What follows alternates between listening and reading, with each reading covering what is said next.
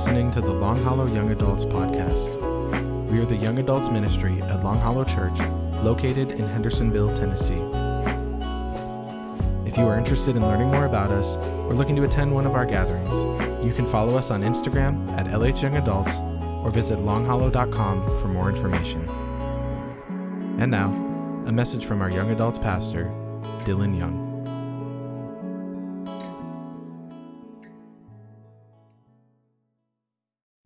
Millions of people leaving the church right now? Well, a lot of leaders think it's because the world snatched us away, but I think that's a misinformed take. In fact, someone sent us a message that I think sums it up perfectly. Here's what they said They told us to read the Bible. We did, cover to cover, a bunch of times. Then we listened to the words coming out of their mouths compared to their behavior. Then we realized they were all full of crap. Then we were done. Is this your story? Because it's definitely mine. Maybe you can relate to everything that guy just said. I know it definitely applies to some in the room who have been hurt and you don't really know what to do with it. Um, and it makes me think of a, a, time back in college. I had my first couple years I lived with just random roommates on campus, which honestly was was really good. And then after that first couple years, I kind of knew who I wanted to live with, and uh, me and those three friends, we found a house to rent together, and it was it was awesome. Like it was the bromance you're thinking it was in your head right now. We bought big old TV together to uh, watch football on. Like we did everything together. We were on the same intramural football team and basketball team. We worked out together. We, we did all of it together. And uh, somewhere along the way, it's a long story, but some of those friendships kind of got sideways. And we reached a breaking point. Um, at one point, it was real early on when, when Rachel and I had just started hanging out. And I was at her apartment, and one of those guys called me and he said, Hey, where's your truck? And I could tell by the way he said it, there, there was something up. And I said, It better be where I parked it. And I ended up going out to the parking lot. And I found a note sitting where my truck was supposed to be and it was a note from from those guys and they sent me on a scavenger hunt to find my own truck. And each of the notes along the way had some real i mean honestly not so subtle jabs at me. Um, and i ended up finding my truck on the top of the parking garage on campus and um, with one final hurtful note on the truck then. And that was for one it was the night rachel that was probably good for us because she saw, okay, when Dylan gets really angry, he's just really quiet. Um, but man, that hurt. I didn't, I didn't know what to do with that. It, these were guys I loved. These were guys that uh, I had spent years developing a friendship with. And like I said, it's a long story, but it had gotten to a point where they, they intentionally did something that, that really hurt. And uh, I didn't know how to go back to that house and like walk through the front door and and because that that house that I loved had suddenly become so unfamiliar and so uncomfortable and it no longer felt like a home. And I know for some of you that is how you felt in your relationship with the church. Maybe you've been in the church your whole life, but there's been something that's happened along the way that caused you to think, man, how, how do I even go back in those doors? What do I do with these relationships I've had for years? And that's what we're going to focus our time on tonight um, is, is church hurt and the hypocrisy that it comes from. And really, what I want to do tonight is I, I want to acknowledge that hurt that you've experienced that's been caused by people in the church. And I want you to see what Jesus thinks about that hypocrisy. Um, and I want to show you a way forward. And I want you to see from the pages of the Bible what the church ought to look like. Because I know that for some of you, that hurt that you felt that has come from people in the church, that's the very thing that started you down a road of deconstruction. Uh, and, and, you may be real far down that road. You may be just beginning that. Wherever you're at, I, I hope tonight will be encouraging to you um, as we acknowledge as we acknowledge the ways that you've been hurt. So my, my first thought for the night is simply this: hypocrisy hurts people. Hypocrisy hurts people. And there's, there's no way around it. Um, and the first thing I want to do if you find yourself in that place where you where you have been hurt by some of the. I've heard people y'all talking to me about it tonight. Um, is if I can offer an apology on behalf of the church. Uh, I hope it wasn't me that hurt you, but um, I hope it's an apology that maybe you can start to find some forgiveness from. Um, whether it was something small that just caused you to lose some trust in the church, or something pretty major that scarred you, that still hangs over your head today, I am sorry that that happened. And that is not representative of Jesus. Um, it shouldn't have happened. And I'm sorry that it did. You don't have to go back far in time, even within our own denomination, to find uh, cover up situations where, where sexual abuse was tried, tried to cover that up, a financial scandal. You can find people who have told things that were said to them in confidence. Um, you can find people who blatantly lied to gain positions. And that stuff is not okay. That does not represent Jesus well. That is not how he would have handled those situations. And one thing I want you to hear me say is I totally understand. If you've experienced that stuff, if you've seen it and it has caused you to be turned off by the church, I get it. That actually makes a lot of sense. Um, I think the, the hardest thing about this series, so far at least, has been just reading people's stories and, and hearing them talk about, I mean, especially one I read today. Um, just, man, people experiencing stuff they shouldn't experience in any setting, let alone the church. Um, the hardest thing has been hearing people's stories of walking away from the church and getting to the end of the story and having to be like, I get it. I understand why you walked away. Makes a whole lot of sense. And, and part of my push for us tonight is just to say to those of us who are believers, y'all, we, we gotta do better. That, that can't be how people experience Jesus. I mean, it can't be in a hurtful way. Um, I think about two of my friends that I, again, was in college with. Their, their dad was a pastor and they now, neither of them would call themselves believers, and, and they actually really embrace it. Um, not because of anything their parents did, their dad was a great guy, but because of how the church treated their dad. And it's just like, man, that is, that is so frustrating. That people who claim the name of Jesus would, would hurt each other. And man, I don't know. It's just, it's hard to understand. It's hard to wrap our minds around. And, you know, we all live in hypocrisy to some extent at, at various times. I mean, we've got to face this I mean, realize that when people say they've been hurt by the church, like, we can't just ignore that. We can't wish it away. We got to take it. We've got to listen and be willing to repent when that stuff comes up. So, those who work in the church we're called to a really high standard, as we should be. Um, you should hold me and Connor and Carrie just within this ministry, you should hold us to really high standards. You should have high expectations of us. Um, and it, it means a lot to me that I feel like by you showing up, you've put some trust in me. And, uh, and I really don't take that lightly. So I, I want to make sure you know in Scripture what the laid out expectations are of a pastor. And Paul writes to his kind of apprentice, his protege, Timothy, who Timothy was the pastor at the church in Ephesus. And he lays out for him, hey, here's what an overseer should look like. So I want to put that up for you. It's in 1 Timothy 3. And you can read this along with me. Just says this the saying is trustworthy. If anyone aspires to be an overseer, so overseer, we can substitute that word elder or pastor there. If anyone aspires to be an overseer, he desires a noble work. An overseer, therefore, must be, these are, this is what you hold me to, y'all.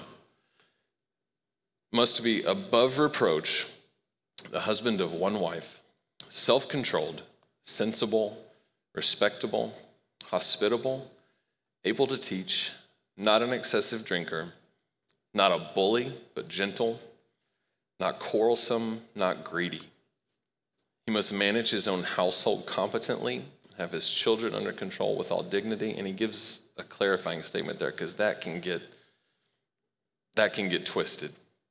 Uh, in verse 5, it just says, If anyone does not know how to manage his own household, how will he take care of God's church? I think he's just saying, like, look, if, your if your home life is a mess, then we probably don't need to entrust you with a whole church of people. It's not a not that you need to have control over your kids, if you if you get what I'm saying. Verse 6 He must not be a new convert, or he might become conceited and incur the same condemnation as the devil.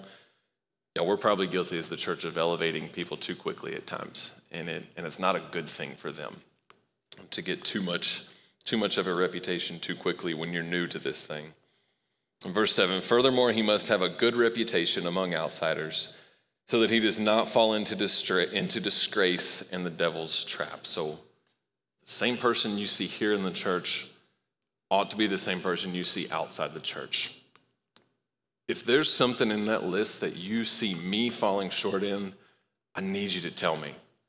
And I know that can sound like just lip service, but I, I, want to be open to that, open to correction. I need you to point things out on me so that I so that I don't end up doing something more hurtful in the future. Um, you you have my attention, you have the right, and maybe even the responsibility to to point those things out in me if you see it. I would love to listen to you um, if there's something that comes to mind in that list. Um, but we know church hurt doesn't just come from pastors, it comes from the people just in the church, uh, the church members. Um, and if you've, been, if you've been hurt by anyone in this church or in another church, I just want you to know I hope this would be a place that you can bring that and voice it and be listened to. I hope you would find this place a place that won't um, downplay it or, or push you to the margins, but that will listen and, man, try to make reconciliation and, and help you do that because we, we need our shortcomings pointed out. If we're ever going to learn and grow, we, if we're, we're going to grow at all, you got to know where you need growth. Um, so we need that stuff pointed out. Um, if, you if you're one who has been hurt, we, we need you to speak up so that we can do better.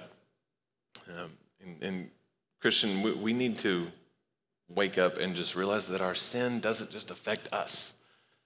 You need, you need to know that when you fall into the sin of hypocrisy, of claiming to be a follower of Jesus and living a certain way, but when you don't, and it doesn't just affect you. People see it, people feel it, and it affects their view of Jesus. We need to make sure we understand the responsibility that we have as representatives, as disciples of Jesus. And, and listen, I know it's I know it's hard to separate what someone has done to you and how you feel about Jesus if that person is, is a follower of Jesus. I know it's hard to separate those two things. But if that's you, that's what I, I want to challenge you with tonight is to try to do just that. Um, is to you, you don't want somebody to judge you based on somebody else's actions. Like if my dad makes some shady business deal, I don't want you distancing yourself from me because of what he did. Even as closely associated to my dad as I am, I would hope you wouldn't push me away because of something he did.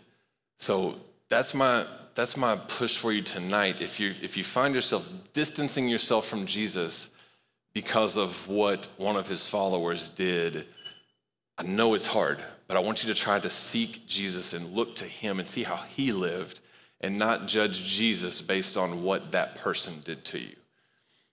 And we'll talk about how to do that as we as we keep going on, but um, you, you may you may notice throughout this message I'm trying to really specifically include I'm trying to speak specifically if you've been hurt by a person in the church because uh, honestly, the phrase church hurt is a little bit of a misnomer. You can't be hurt by building the church, right? But you can be hurt by a person or a group of people within the church. And in order to ever move past some kind of hurt, in order to seek reconciliation, in order to try to forgive an action, you're gonna, you're gonna have to be willing to name the person and the action. If you, if you keep it at this broad, I've been hurt by the church, that's going to be real hard to come back from if you're not willing to actually say what happened and who did it. Um, even, even if you don't actually address that person, I think it's a really good idea for you to tell somebody, name what happened, when it happened, be specific with it. Don't just leave it at a general, I've been hurt by the church. Because reconciliation can start when we actually name the wrong that was done. Um, so if you've if you've been hurt by the church, I do want to say this to you, especially if you're not somebody who would call yourself a follower of Jesus. If you've been hurt and you've been frustrated by hypocrisy that you've seen, you probably have way more in common with Jesus than you realize.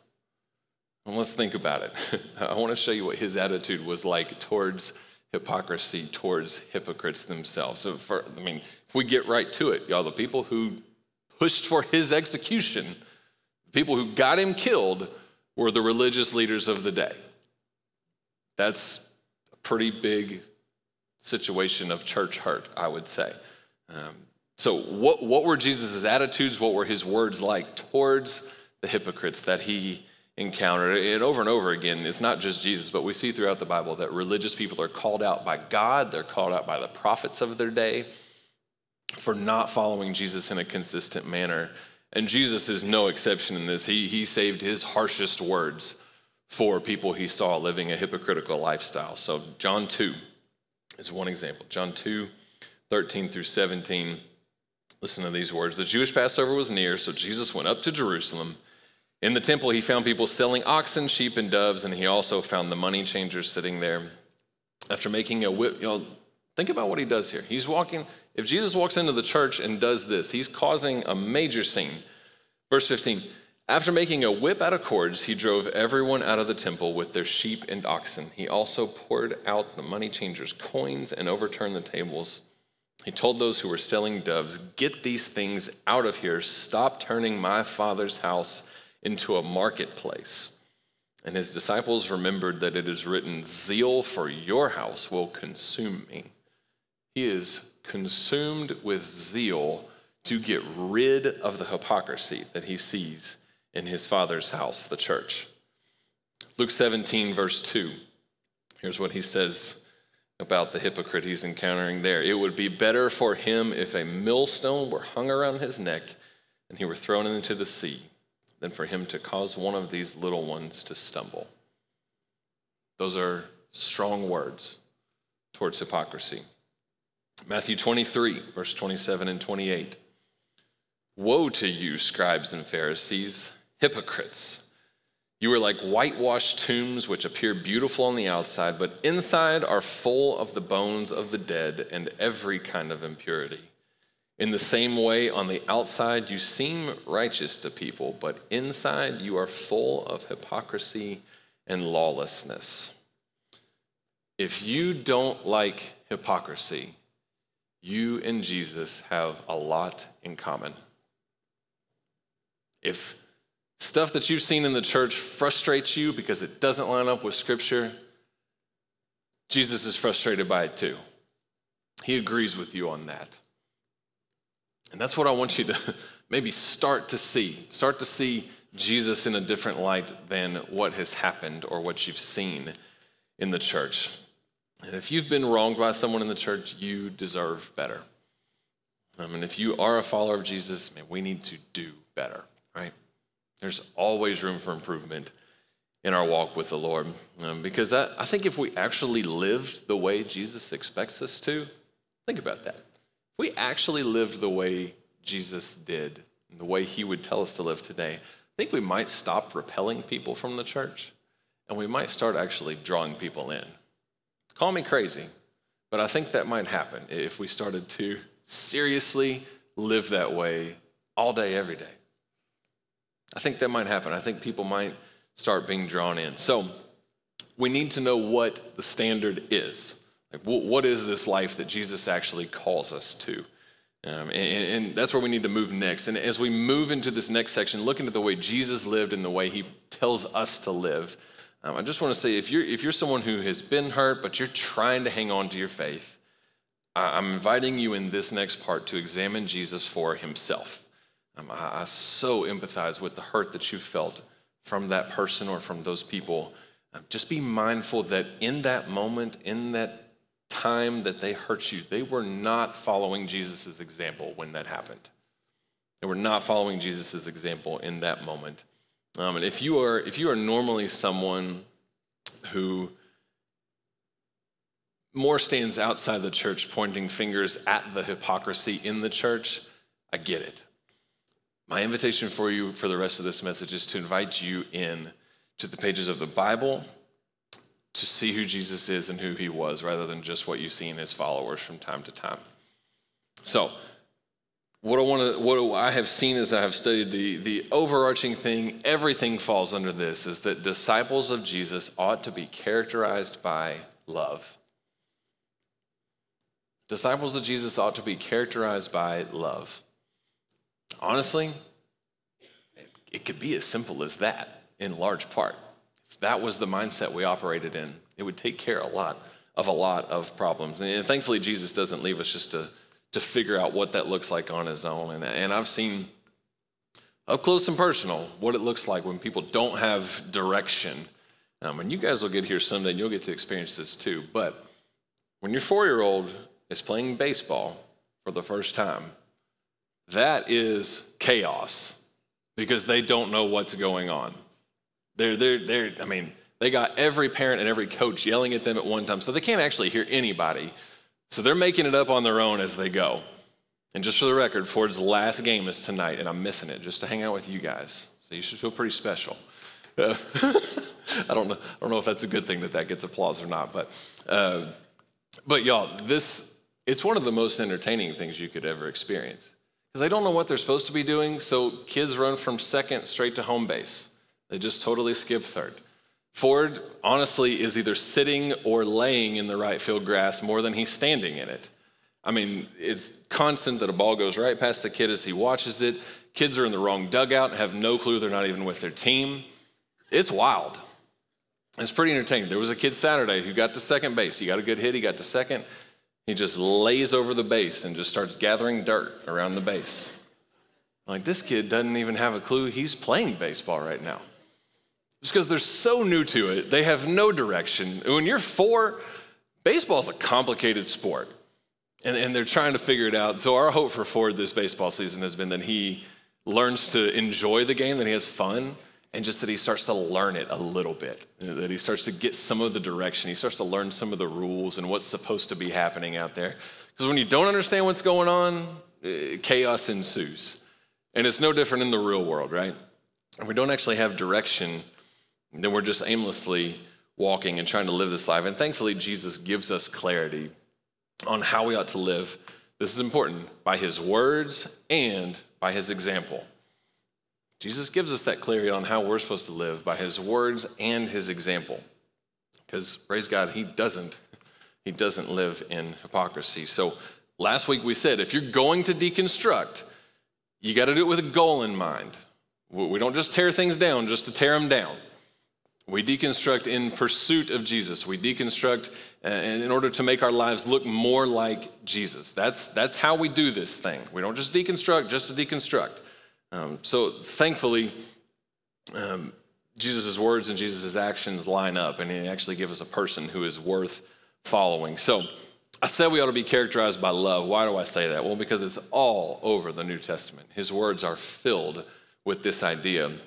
Let me show you a few examples. He's been asked what the most important command is, what the greatest command is. Matthew 22, verse 37. And Jesus said to them, Love the Lord your God with all your heart, with all your soul, with all your mind. This is the greatest and most important command. So we love the Lord. There's, there's part of the aspect of love. The second is like it love your neighbor as yourself. Love him how you would want to be loved. All the law and the prophets depend on these two commands. So, two most important commands love is the key to both of them. John 13, 34 and 35. I give you a new command love one another. Just as I have loved you, you are also to love one another. By this, everyone will know that you're my disciples if you love one another. Unfortunately, I don't think that's what people would say a lot of times today. They, the church gets such a bad reputation at times that people would say, Oh, I know you're, you're a disciple of Jesus because you vote a certain way. Or, I mean, you know, fill in the blank with examples. They should be saying, I know you're a disciple of Jesus because you have how you love the people around you. If we haven't gotten it yet, he reemphasizes it just two chapters later in John, John 15. As the Father has loved me, I have also loved you. Remain in my love. If you keep my commands, you'll remain in my love, just as I have kept my Father's commands and remain in his love. I've told you these things so that my joy may be in you and your joy may be complete. This is my command. Says it again love one another as I have loved you. No one has greater love than this, than to lay down his life for his friends. You are my friends if you do what I command you. This is what I command you love one another. Do we get the point of what he's trying to say? Three times there in one conversation, it's love one another. Um, that is what we ought to be characterized by. Now, maybe you want that expanded a little bit. We just get one word love there. Okay, so Jesus came, he showed us how to live. What did he leave us with? He left us with the Holy Spirit, who then leads us in how to live how he did. If you need a little bit of expansion on love, we get the fruits of the Spirit in Galatians 5. So if the Spirit is leading us now, He's leading us to do things Jesus would do, He's leading us to display characteristics of Jesus. What are those fruits of the Spirit in Galatians 5? The fruit of the Spirit is love, joy, peace, patience, kindness, goodness, faithfulness, gentleness, and self control. Maybe it would be a good idea for you to go home and do inventory, just looking at that list right there. We actually did that in one of our team meetings not long ago. We put these up on the board and said, man, which one of those do I feel like I'm doing okay in? And which one of those am I not displaying well right now? Maybe an exercise for you to do later. Next time you spend some time with the Lord, just take that list and ask God to point out where you've fallen short a little bit because we don't want to we don't want to fall into that hypocrisy that leads somebody down a path where they start to walk away from the church. We don't want to do that. I, know that's nobody's intention. So let's make sure we're doing a good job taking inventory of, of our behavior. Um, so love is what's commanded. We see these fruits of the spirit. So what did that actually look like when jesus lived it out? So jesus is love he's telling us to love. So what did the, when he actually lived when he actually performed uh, actions, when he did anything, what did that look like for him? Okay, here's, here's this is not exhaustive by any means. These are just things that I, in a, in a brief scan of the Gospels, that were highlighted to me. He wasn't a hypocrite. Big deal. Everything he taught, he lived. He spent time with the outcasts of society. He intentionally crosses social, racial, and gender lines. He stood up for the one being shamed by religious leaders. He was humble, constantly looking for ways to serve others. He loved his enemies. He told the truth. He wasn't greedy. Man had no money with him. And his love of God actually raised the bar. the way he loved God raise the bar for the rest of us in the way we live out our morality. You see things in the in the Sermon on the Mount like you've heard it said, do not murder, but I say, don't even be angry. You've heard it said, don't commit adultery. I say, don't even look at someone lustfully. Jesus' love for God raises the bar for us in how we ought to live. That's the type of love he displayed. And y'all, what it could look like if we actually lived all this stuff out if the church, if we all lived the way Jesus desires us to. I want to live in a world like that. Like, who wouldn't want to live in a world that that's the type stuff we see in people, right? Whether you're a follower of Jesus or not, who doesn't want to live in that world? Y'all, if we would do it, I think people might start to be drawn to Jesus because they start to see a little bit of Jesus in us. And there's actually one more aspect of Jesus' love that, that I haven't gotten to yet, and that makes it all that much better. And the last thing that I've thought about with his love is the aspect of forgiveness. That, that is not something that we see a lot of in culture at large. It's just forgiveness. Because here's, even in all of his harsh words towards hypocrites, right? He also says this in Luke 23 Father, forgive them because they don't know what they're doing. Mm. In all of our frustration, in all the ways that it, that it makes us boil on the inside when we see hypocrisy. It did the same thing for Jesus. He hated it too. And at the end of the day, he can pray and genuinely ask the Father to forgive them. He saw the hypocrisy, he hated it, but he let it break his heart to the point of actually wanting forgiveness for that person. And listen, that's we can talk about cancel culture some other time, right? Like that's the extreme of lack of forgiveness. That's a whole other conversation. I think we could actually do a better job of forgiveness when we actually do forgive. And here's what I mean. I was watching, uh, we had a, it's a reality TV show on that was on the other day, and we saw there was a situation where one person genuinely came and apologized to another person. And it was, it was a cool moment. Like it was, I feel like you don't really see that very often.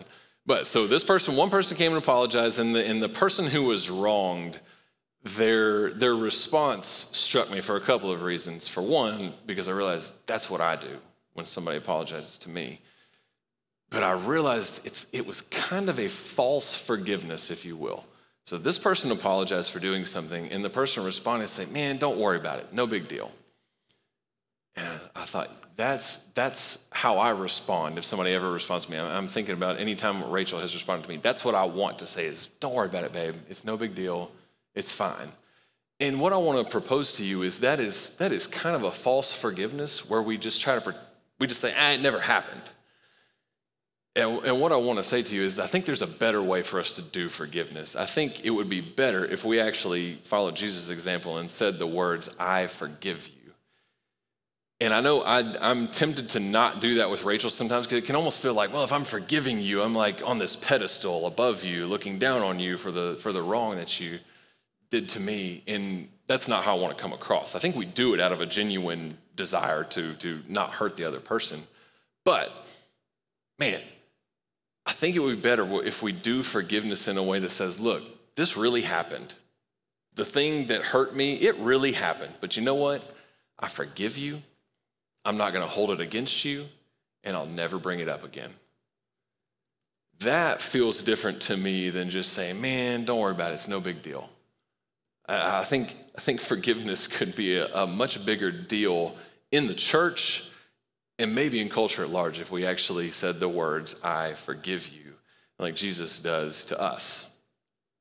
Because forgiveness is actually, thankfully, the good news of the story I started telling you at the beginning of tonight. I had gotten to a place a few years later where I was back on good terms with two of my roommates, but there was one that I still wasn't even speaking to. And this, this something went on for a few years. And I kept feeling like, man, I've got to call and try to make things right with this guy. And I, and I never did it. Um, and thankfully, he called me. And I was thankful for it on the back end because I couldn't take any credit for, for how it happened. But he called me and he just apologized. He apologized for stuff he had done. Um, and we are actually really good friends today. I talk to him weekly. He, honestly, he's one of my closest friends, and he was the one that I was the furthest from. That's, that's good news when we can find forgiveness in a situation where somebody was hurt, was wronged. It's good news in that story. It's the good news of the Bible, too. Uh, I hope you're hearing the connection here. Uh, the Bible is a story about how none of us live up to the standard. We've all lived in hypocrisy in ways at times. We've all fallen short of the glory of God and found ourselves at odds with God Himself. But thankfully, there's one, right, who didn't live in any kind of hypocrisy.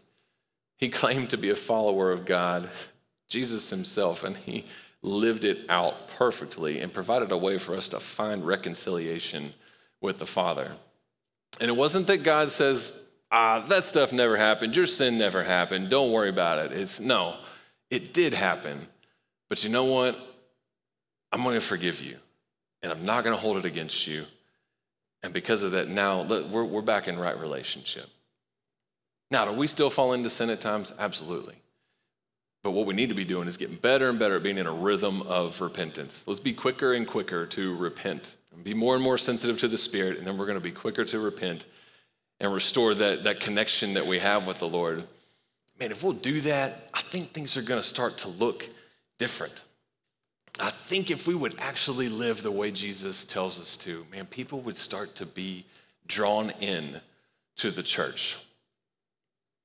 I hope you agree with me on that. I think that's what would happen. I don't think Jesus led us to live in a way that would ever turn somebody away from him. I think if we would actually take him seriously, and people would start to want what we have, that they would start to want the Jesus that we have. Um, so as we close, I, I want to ask you just to bow for a second, because I know I know this a message like this could find you in a whole lot of different places. Maybe some of you have never experienced any kind of ter- hurt in the church at all, and, and, that might be you, and that's totally fine.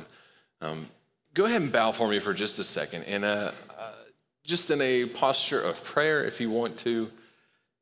I want you to think about a few things. If you're if you're the one who has seen hypocrisy from Christians and never even thought about following Jesus because of that all I want to ask you to do tonight is just consider investigating Jesus for himself. Would you consider doing that? Take the take, this is my this would be my encouragement, I mean my challenge for you is if you would take the rest of this year, we got just three months left in, in 2023. If you would take the rest of this year and walk through the Gospels, Matthew, Mark, Luke, and John are the four books in the Bible who tell us the story of Jesus. If you would Read those. You can do it if you do a chapter a day, you're done by the end of the year. Read those and ask God beforehand to just reveal himself to you as you read. Consider just investigating Jesus for himself rather than just judging him based off what you've seen in others. If you've been part of the church and you've been hurt in it, but you're trying to keep that relationship with the church, you don't really know what to do with it at the moment, you, find yourself in a weird spot.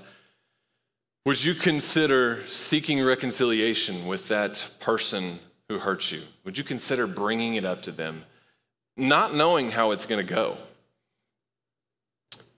And if it's a situation where you've either addressed it already or it, it, doesn't feel like something you can actually bring up, I want you to start to pray and ask the Lord to help you forgive, anyways, without that conversation, so that you can get your relationship with Jesus in a healthier place. And if you're if you're a follower of Jesus and you don't feel like you've been hurt, you feel like you're kind of good on this message, would you just take the time right now, take just a moment to ask the Lord to bring to mind anything that possibly has hurt somebody else or any place where you might be living in some type of hypocrisy yourself. Let's be let's be open to having that pointed out in our lives. I just want to pray over you as you do that, that the Lord will bring things to mind because, y'all, I think if we, I want to live in a world someday, and we will someday when we get to heaven, when we're in God's presence, but I want to live in a world where we are rid of hypocrisy and church hurt is a thing of the past. And we'll get to do that someday, but man, I, I want it now.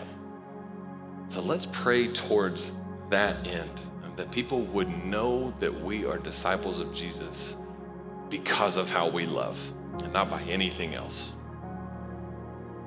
So, God, I pray right now as you are bringing things to mind, as you are working on people's hearts to consider you. Lord, would you uh, break down whatever barrier that is there? Lord, would you grant forgiveness? Would you grant reconciliation? Would you grant people success when they bring up a wrong to somebody? Would you would you make us humble in this room? If somebody brings something to us, would we be quick to apologize? Would we be quick to repent and to try to make it right? God, more than anything, would you help us to be good representatives of you? Would we live out love in all areas of life? Holy Spirit, would you help us to do that in the days ahead? Jesus, we love you. We're thankful for the forgiveness and the salvation that we have through you. And we pray it all in Jesus' name.